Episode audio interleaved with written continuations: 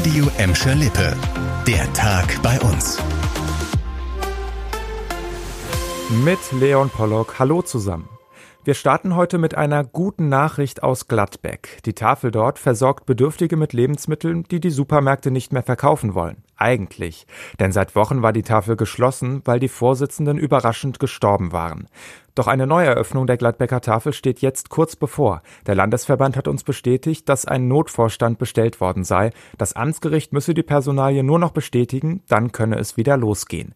Bis dann wirklich wieder Lebensmittel ausgegeben werden, können die Gladbecker auf die Tafeln in Bottrop, Gelsenkirchen und Dorsten ausweichen.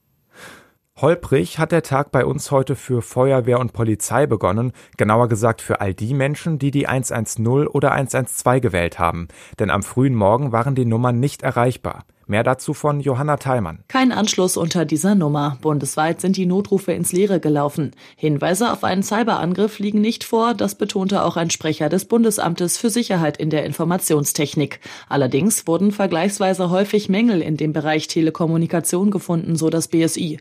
Erst Ende September waren schon mal die Notrufnummern 110 und 112 ausgefallen. Warn-Apps sind hilfreich, um in diesem Fall informiert zu werden. Bei einem Ausfall gilt generell, sich direkt bei der örtlichen örtlichen Polizei zu melden. Ab 6 Uhr liefen die 110 und die 112 in Gladbeck, Bottrop und Gelsenkirchen wieder störungsfrei. Das NRW-Innenministerium will jetzt zusammen mit der Telekom aufarbeiten, woran der Ausfall gelegen hat.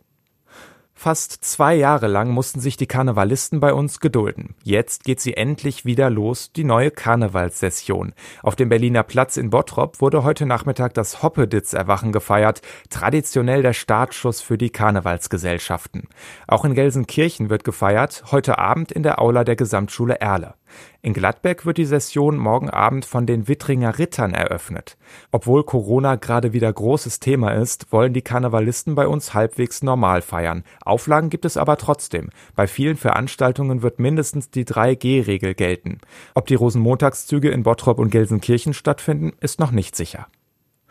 Der ein oder andere Tropfen Alkohol floss heute mit Sicherheit auch in Bottrop. Auf dem Rathausplatz hat der Bottropper Weihnachtszauber eröffnet. Die Glühweinstände und Essensbuden am Altmarkt und Mensingplatz hatten schon seit dem Vormittag geöffnet.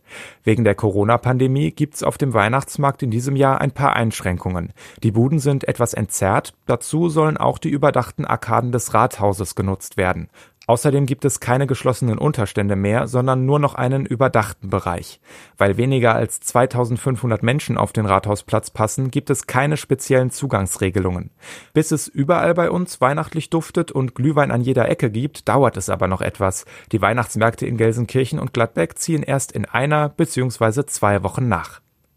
Das war der Tag bei uns im Radio und als Podcast. Aktuelle Nachrichten aus Gladbeck, Bottrop und Gelsenkirchen findet ihr jederzeit auf radioemscherlippe.de und in unserer App.